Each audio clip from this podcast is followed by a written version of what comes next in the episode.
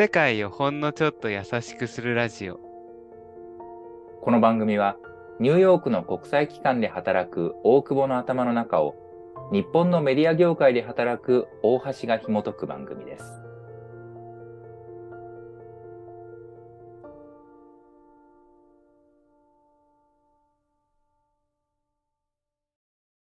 はい。今週もお願いします。はい、お願いします。今日は大橋くんに許可を取って、うん、ビールを飲みながら 収録させていただいてます。いや、お大事大願いします事。。ニューヨークとね、東京で撮ってるから、そうそうこっちは夜8時45分。今朝9なん時45分ね、日本は朝だからちょっ、とまだビールは早いな。一緒にあは飲んでないんだけど、そうね。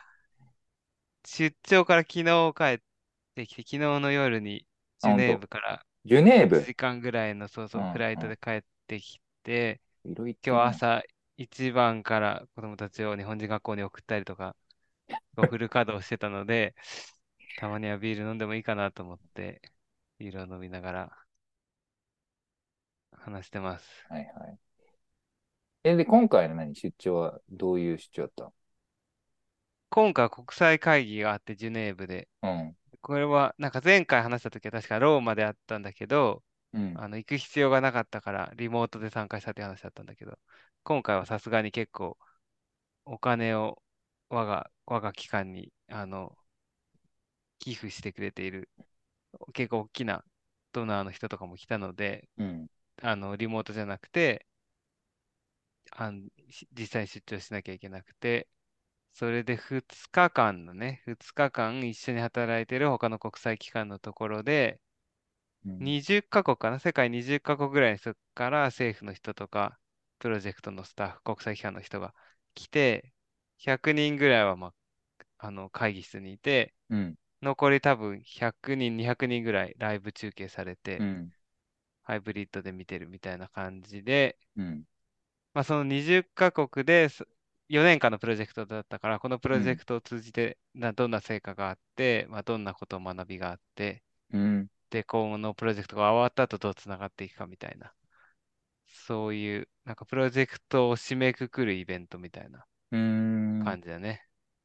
うーん。で、そこに何？大久保はどういう立場でっていうか、参加したの？俺の一番の大きな仕事は、1個、なんか5個パネルディスカッションみたいなのがはいはい。あったんだけど、いろんな国の1個のパネルディスカッションのモデレーターと、もう、で、それは生中継されるから結構、うん。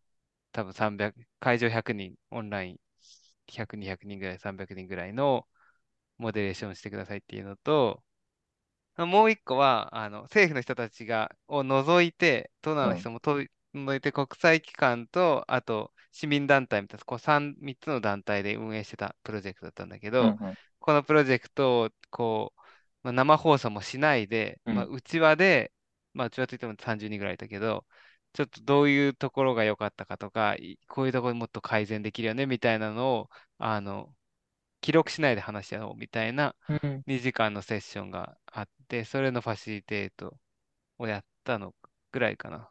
うあとん。はもうそういうの全部さ、プレスリリースが出たりとか、偉いさんが来たりとか、なんかいろんな国とのミーティングとか、そういうのうん。はいろいろもちろんあるんだけど、まあ裏方はもう一人担当のスタッフがいたから、なんかあった時にはマネージしてみたいな感じだうね。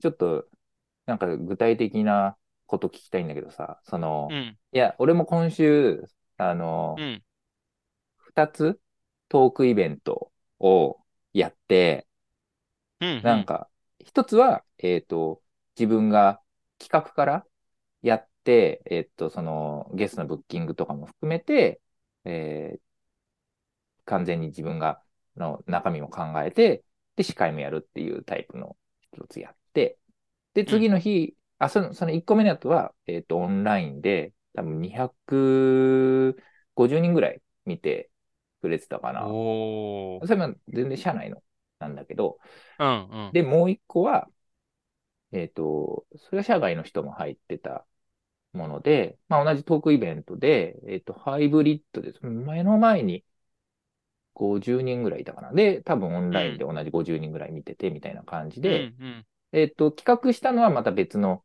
人だったんだけど、えっと、ただ、前半後半の後半の方のトークセッションの方は、まあ、自分も一人の、まあ、パネリスト的に参加するんだけど、ただ司会をほとんど自分がやってたというか、半分司会もやってたみたいな感じ。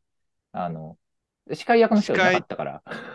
司会兼パネルの一人として議論にも参加してそうそるみたいな。うそうそうそうはいはいはいっていうウェビナーを2回、2日連続でやって。後半のやつは、じゃあ司会うん兼みたいなのは別に何もついてなくて、もう誰も司会やってないから、俺がやるわみたいな感じで。まあでも事前の打ち合わせの段階で、あの、うんうん大橋が司会やってくれないみたいな雰囲気になったから、なるほど。なったんだね。やりますってなっ。たけど、うんうん。でも、た一応その議論に参加する立場も。そうそうそうそうそうそうパネリスト的な立場もあったんで。まあそういうのをなんか、2日連続でやって、いろいろ、まあ、今、これまでもそういうのは何回かあるけど、まあ、うんなんうん。だろうね。どういう、だから大久保の場合は、まあちょっとその規模が全然違うと思うんだけど、その国際会議とね、その、まあ俺がやったのがウェビナー的なものなので、ただ、うんその、まあ、準備とかさ、そのどれぐらい、まあその原稿って言ってたけど、なんかね、どれぐらい設計するかとかってちょっと聞いてみたいなと思って、聞いてみたい、俺も。聞いてみたい。今回はでも、うん。俺、準備には関わってなくて、あ、そ。んなに。うん。うん。だからそもそももともと司会するつもりなかったし、うんうん。今回は中身は全然タッチしてなくて、うんえっと、原稿もあって、俺も原稿提出したんだけど、うん出せって言われたから、でもほ ほぼすべて、ほぼすべて無視したわ。どういうこと？原稿、自分の原稿は。だから、あったんだけど、うん。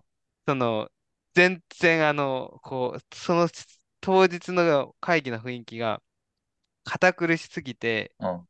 あと、こう、質疑応答が短すぎるのと、あ、はいはいはい。あと、あの、こう、ププレゼンする他の人も長すぎて、うん。もう明らかに会場の空気がもうさ、つまんない、どんよりしてみんな携帯とかパソコンやって。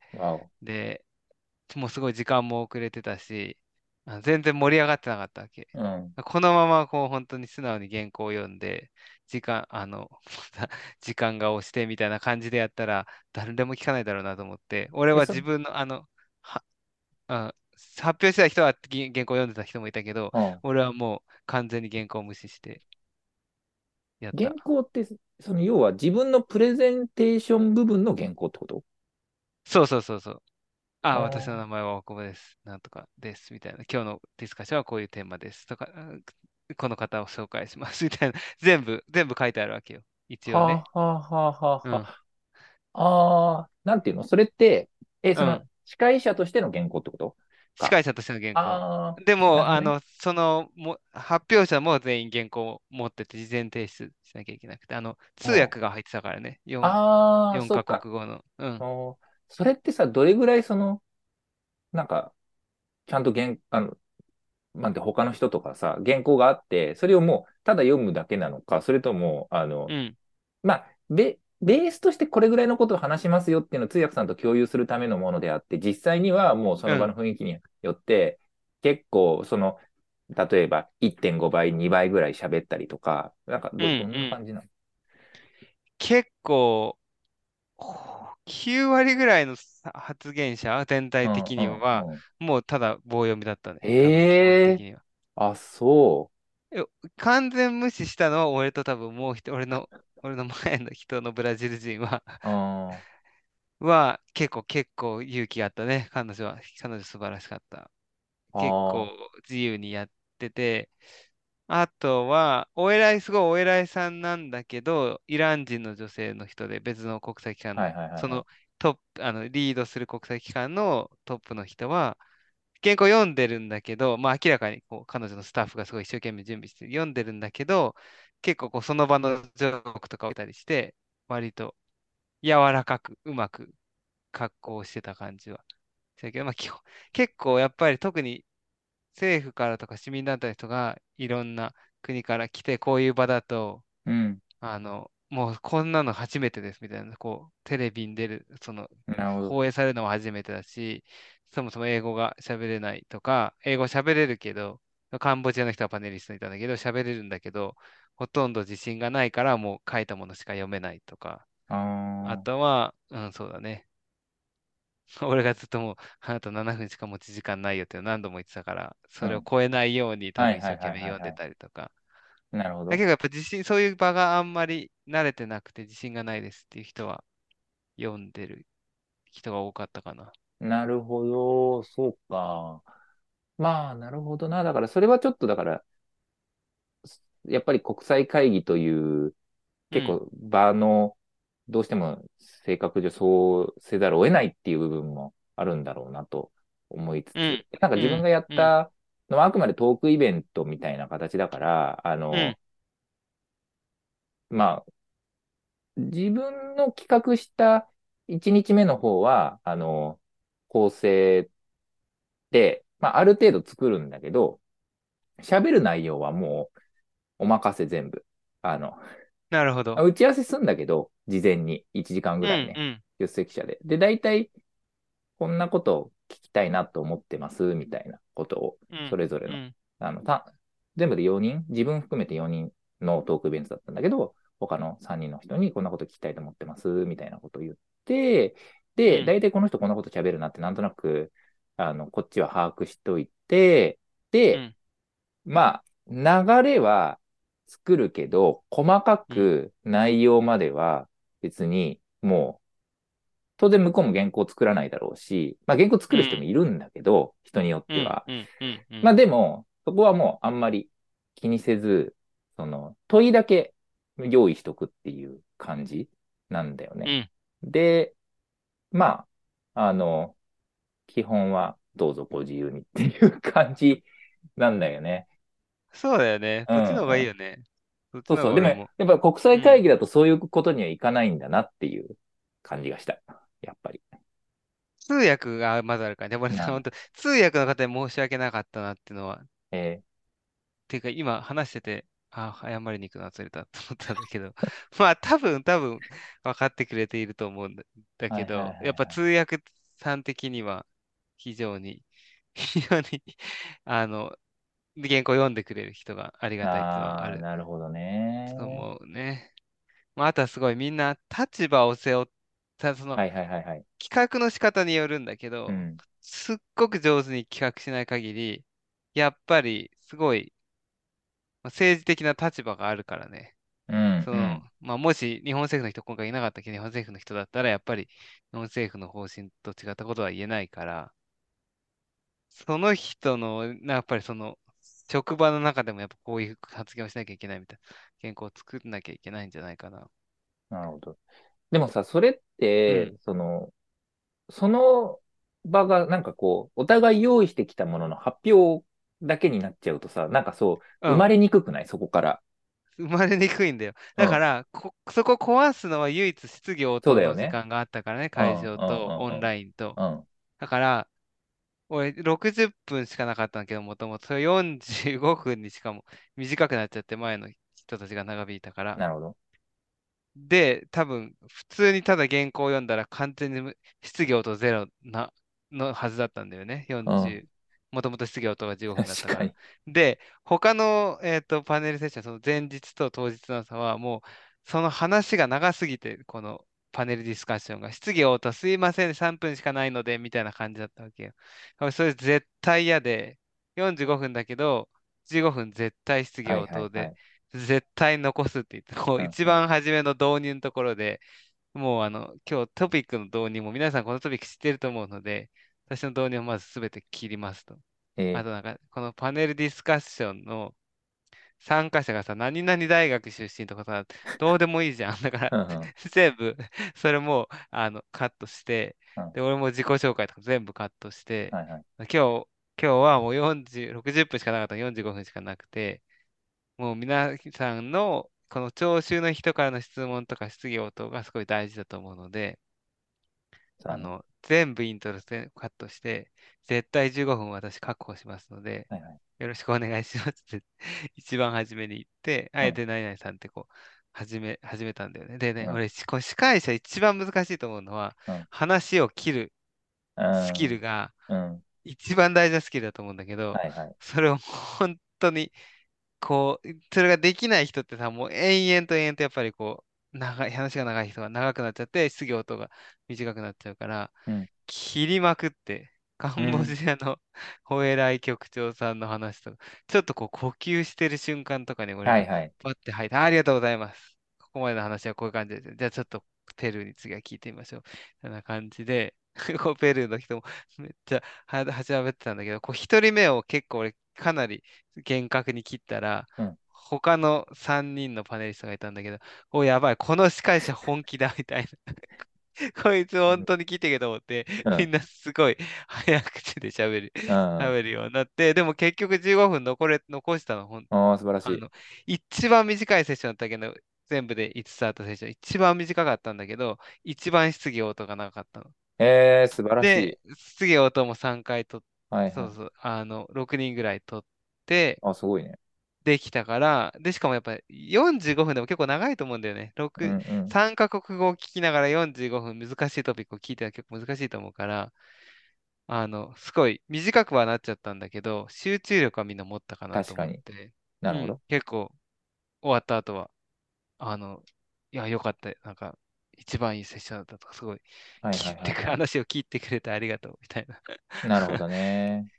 言ってもらったけど、そこが、まだね、やっぱり信頼関係なので、そこは、やっぱりこう、始まる前にちゃんと挨拶に行って、すいません、今日。切りますっていう話と、あと、こう、話を切ってる時も、俺をカンボジアの人に、もう本当今日は世界で一番、あ、なんか、I will be the most disrespectful moderator うん。for the event みたいに言って、もう一番私はもう失礼なあの司会者になるので、だけど、あなたに失礼になるけど、他の3人のパネリストにも平等に失礼になるからお許しくださいみたいな、こなるほど。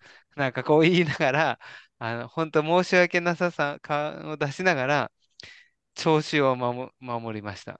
へえ。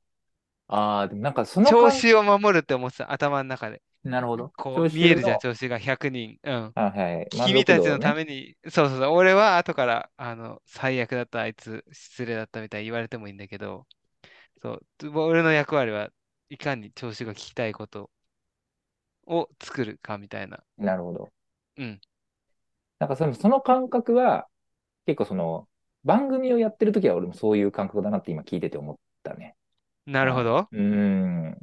その、もっと 番組、あのーとかだと、あの、もっともっと構成とか台本って決まってるから。だよね。だし、秒単位で決まってるでしなんだょ、ったら、あなんか多分。うんうの、ん。トークだけで全部終わらせるってこともほぼなくて、結構その V、あの、映像入れたりとか、いろいろね、あの、その、説明のパートがあったりとか、その、なんだ、えっと、モニター使ってとかね。なんかそういそうのもさ、結構その、うんうん。もう、そ、で、そこの時間ってあんまり圧縮できないから、もう V はいはいなんてさ、はいはい。絶対圧縮でき。ないから。そうだね。はいはいはい。だからトークのところが絶対しわ寄せをくるんだけれども、うん。でもやっぱり一人が喋る時間が長くなっちゃうと、触れなくな、他の人に触れなくなっちゃうから、だかはい。らもう本はい。当に、まあ本当にまさに息継ぎの瞬間だよね。ああ、やっぱそうきなんだ。取って、引き取って、という点については、あの、他の方どう思いますか？みたいなことを って言うしかないっていうのとかは、すごい同じだなと思った。なるほどうね。ん、うん、そうなんあ、です。そういうとこから学ぶこといっも、ぱいありそうだな。まあ、放送時間はもう、お尻が決まっちゃってるから、生放送とそうなんだよね。ね。うん。そうなんだよ。そう収なんだよね。録だったらまだいいんだけど、とかは思っそう。だよね。いや、俺もあなんかお尻は絶対決まってるなと。その通訳さんたちが帰るから、あの、契約時間決まってるからね。うんうんうん。だから、ああ、なるあの、最ほどね。悪伸びたら、そういうね。通訳の人が帰っちゃうから、うん。一番最後のセ、一番最後のセッションで一番大体一番偉い人が出てはいはい。くるんだけど、のセッションが通訳なしで なっちゃうから、あの、すっごいプレッシャーかけられてて、絶対お尻合わせろよ、みたいな。なるほど。えー、でもさ、そう、そういうのってさ、習わないで、みんなうん。国際機関で働いてる人って、うん。なんか経済学博士とか環境うん。学修士とかさ、いろいろいろんな大学院に行って、いろんな国で働いてきてるんだけど、じゃあどうやって時間通りに喋りまくるパネリストを遮るかみたいなうん。のって、習わないし、なんか、あそのー研修に行きた。いとか言われても却下されるから、あ、そうなんだ。あの、うん、される。だってそれメインの仕事じゃないもん。その仕事のうちの5%とか3%とかだ。普段することじゃないからね、イベントがないと。ねまあでも、めっちゃ大事なスキルな気がするけど。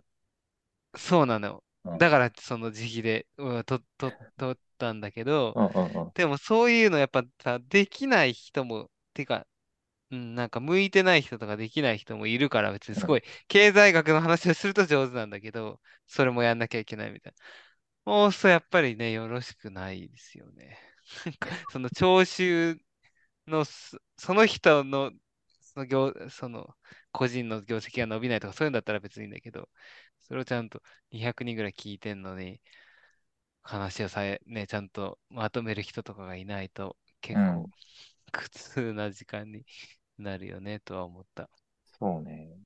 で大久保結構さ、でもそういう司会とかやると、うん。う割とん。褒められるでしょ？褒められた。褒められた、今回も。うんどう、うん。どう褒められるの？それは。あ、まあその質今。回は、えーっと、そうだね。なんか、すごいコンパクトに話がうんう広、あちこち広がなくてまとまってて、やっぱ時間を守ってくれて、でエネルギーがなんかん。こう、なるほど。I love the energy ってそういう、えー、なんかね、えいやいやさ、その見返してない、見返すとちょっとなんかあれなんだけど、多ー、分。好き、好きなんだよね。なんかその、その場を明らかに楽しんでるわけよ。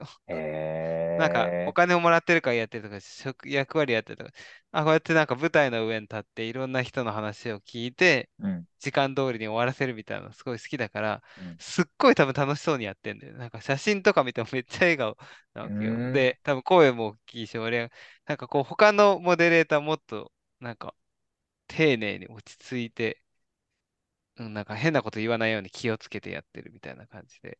うーん。その、そうだね。その、その多分エネルギーが伝わってくるみたいなのは言われるかな、一番。なるほど。その要素これはな何も意識しないというか、むしろ結構フィードバックとしては、あなたエネルギーがちょっと強すぎるから、もうちょっと、もうちょっと抑え気味でって言われるぐらいだから、気をつけなきゃいけないんだけど、そこ、そこかな、多分一番、一あ番の。あ、なるほど。でも、いや、俺でもちょっと、そうね、そこは見習わなきゃいけないなと思うな、大久保、やっぱり、すごい。あれ？そうなうのーん、そう思うよ。うん。いや、大久保のそういうはいはい。姿はすごい容易に想像できるんだけどさ。あ、そうなんだ。なるほどね。じゃあ自分がどうかっていうと、まあ、多分、話題を整理して、うん、えーまあ、その中で何かこう、生み出そうというのは、比較的意識しているんだけど、うん、うん、盛り上げるとか楽しむっていうところまで、なかなかこうん、う、回し、しきれないというか、あの意識うん。をね。うーん。というのはありますね。うん。なんだろうね。それはどうしたらいいのかな。そこはでももっとやらなきゃって思ってる。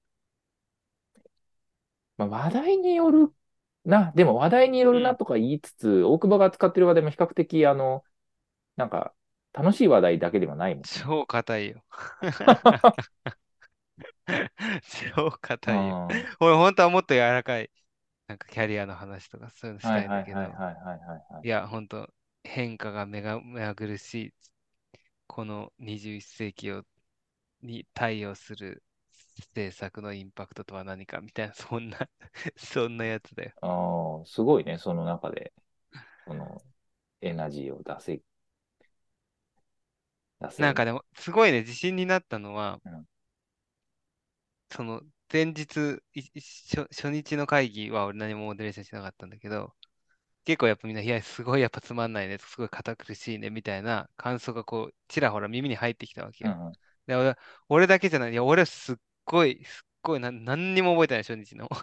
ディスカッション、3時間そこに座ってたのに、一つも覚えて、なんかもう、本当に、みんな順番に喋ってて、うんぬんみたいな話でさ、んそれが俺すごい嫌だし、これうん、やっても意味ないんだろうなと思うから、なるべく短く面白く楽しくしようと思ってるんだけど、たまに、いやでも世の中の人90%がすごい淡々とやってるから、うん、俺の集中力が短くて低すぎて、自分は楽しくないと思ってるんだけど、他の人にはこのパネル実践がすごい有益なんじゃないかと思う。だから、大久保スタイルは、なんかわーわーガヤガヤエネルギーばっかりあるけど中身はないんじゃないかって思われてる心配がちょっとあるんだけど、うん、いや、なんか、よく見たら周りみんな携帯やってるし、うん。あの、耳に入ってくるのやっぱつまんないって言ってるから、やっぱみんなもつまんないよねと思って、でもまあこれはこういうものだと思ってやってるものがあるから、いや、だったら、ちょっと壊してみようみたいな。なるほど。自信になるかな。あ、みんなもそれつまんないと思ってるんだみたいなので、ちょっとこう形を変えてみようみたいなエネルギーになるかもしれない。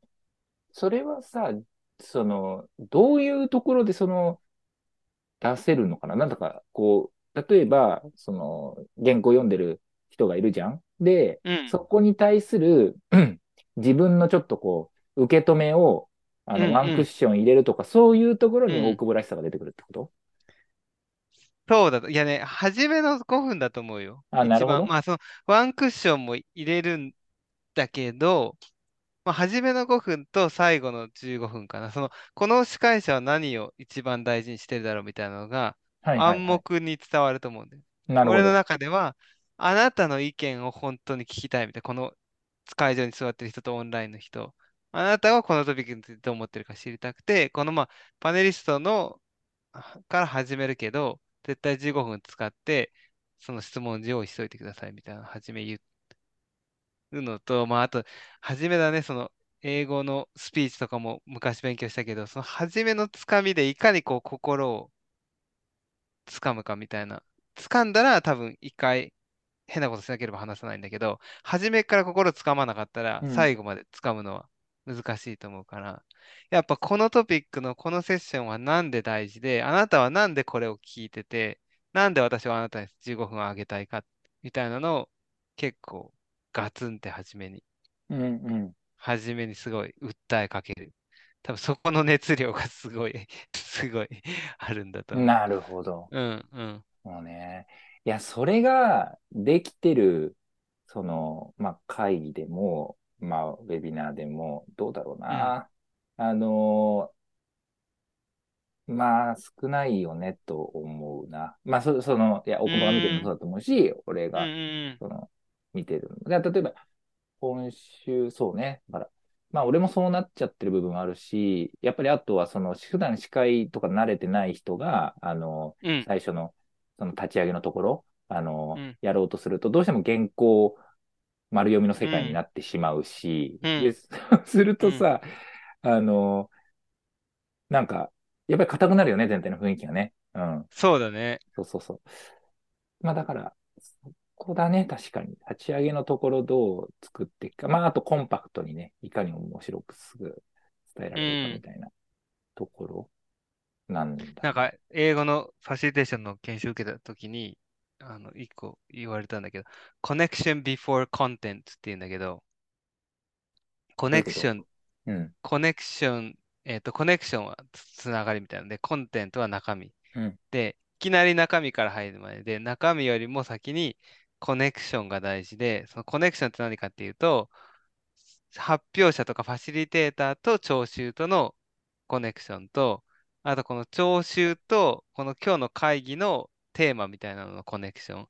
そのコネクションがちゃんとできてれば、だからこう参加してる人が目的と自分がすごいちゃんとこうくっついてる、コネクションされてて、あと参加者同士とか参加者とファシリテーターがこうコネクションを感じられてたら、中身はスッと入ってくるんだけど、それがなかったら中身入ってこないから、ちゃんとこう、参加者が、あ、そうだよね、今日の目的はこうだよね、あ、今日の司会者はこういう人だよね、で今日の参加者はこういう人で、あ、自分がこの場にいる意味はこうだよね、みたいなのをちゃんとこう、作り上げてから中身を投げないと、中身が全然響かないっていう。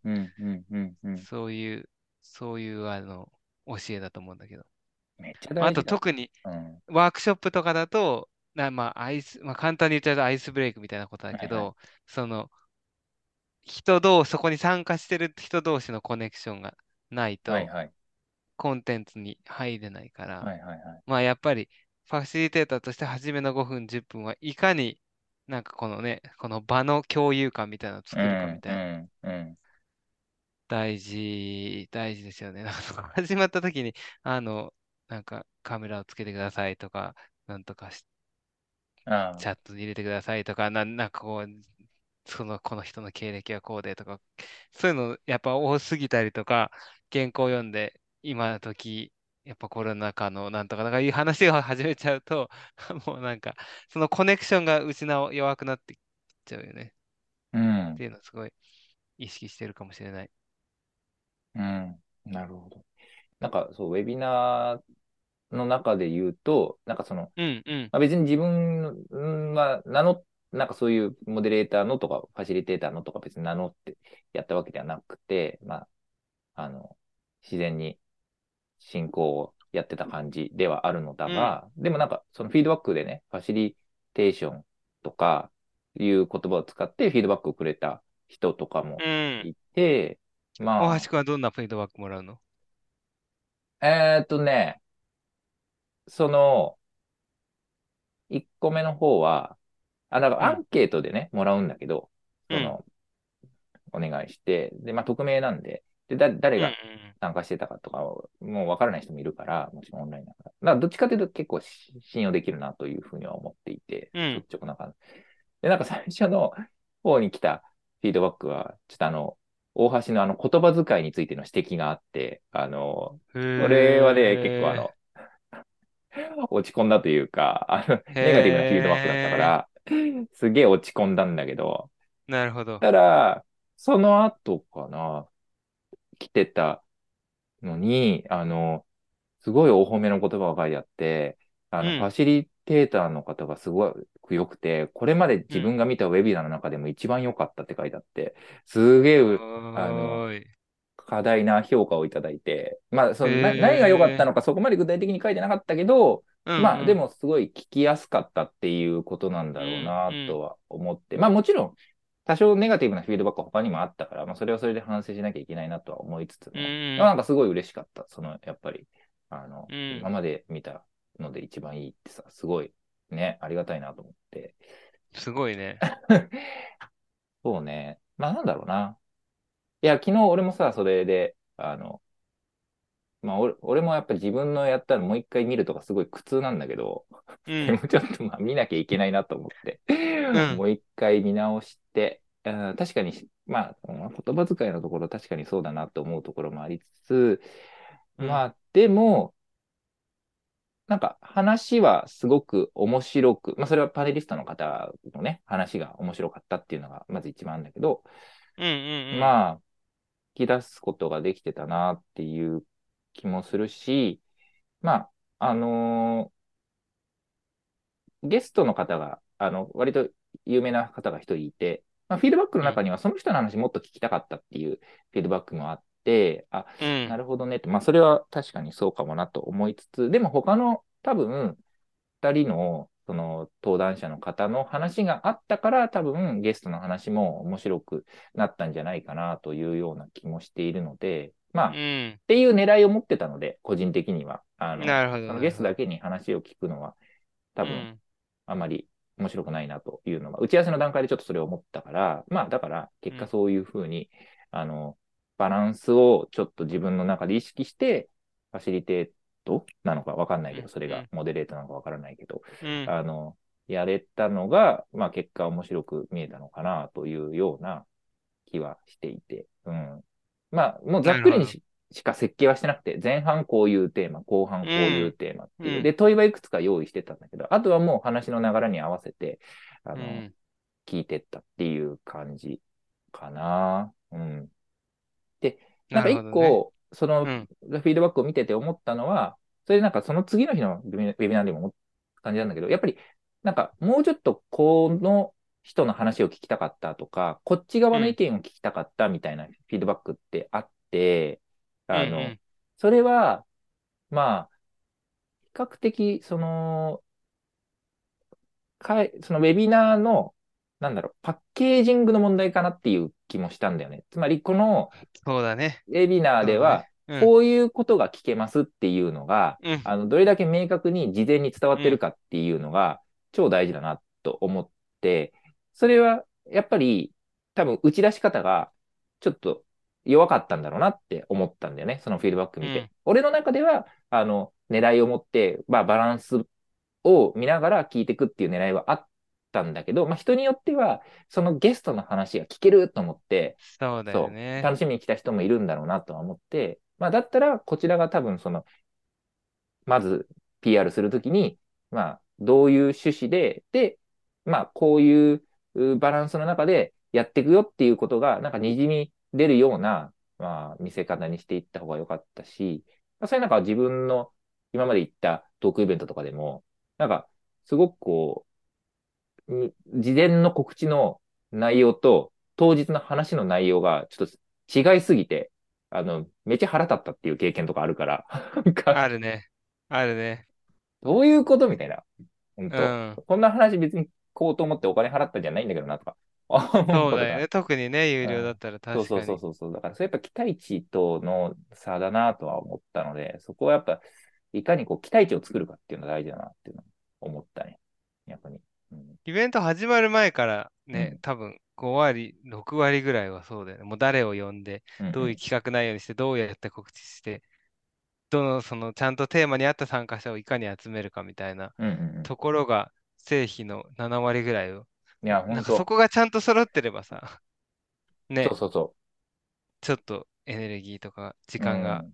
あふ、まあね、なんかそれ、そこがめっちゃ揃ってるのに、司会進行の人が下手すぎうん。て、うん。あの、あの、確信に迫れないとか、こんなにいいゲスト揃ってんのに、うん。なんで確信に迫れないんだろうみたいなイライラもあるけど、まあでもその セットアップがね、ちゃんと参加者とゲストスピーカーがちゃんと揃ってれば、っていうのはすごい大事、7割ぐらい大事なとこかなというのは確かにね。思う。う。うんん。いや、本当マジで。だから、そういう意味で言うと、でも企画の段階からうん。関われた方が、なんか、自分が結構モデレーションをするとしても、うん。すごい満足度って高くなると思うし、まあ自分のうん。ハンドリングできる領域が広がるから、そうだね。そうだね。やりやすいよね。うん。いい。ね。面白そう。うん。面白かった。うん。さあ。というわけで、なんかもう1時間ぐらい喋ってんじゃい？や、ないなんか、この。テーマで喋りすぎてんじゃない？か。この喋ると楽しめてるけど、うん。もし、あの、リスナーさんかうら、ん。俺の中では個人的に大橋くんがどうやって、うん。こう、司会進行とかし企画してるのかっていうことを、うん。もっと聞きたいなと思ったりしたんです、だけど、うん。たださ、大橋くんはさ、いやいや、リスナーは国際機関の国の話が聞きたいんだよみたいに思ってあんまり喋らないじゃん。まあなので、まあ。うん。もしでも視聴リスナーさんから、こういう話がもっと聞きたいですみたいなのがあったら、うん。あれ、番組の紹介ページっていうか、うん。あの、Spotify とか、うん。あ Apple のポッドキャストのページから E メールでもコメントでうん。もできるので、そうね。もし、この話含めて、なんかもっとこういうとこが聞きたいですみたいなのがあったら、意見をいただければ、そうね。あ絶と、ハッシュタグね。作ったからね、ツイッターね。あ、そうそうそうそう、世界朝ラジオっていう、八百屋さんみたいな名前の ハッシュタグがあるので、それで、でつぶやいていたうん。だいてもいいのぜひぜひ、で、それはもう気軽にお願いしたいですね。はい。はい。まあ、このトピックはまだまだ話しそうだけど、とりあえず、はい。このエピソードはこの辺で一回この辺で、締めはい、ましょうか。行きましょう。ここまでは、大久保と、大橋でした。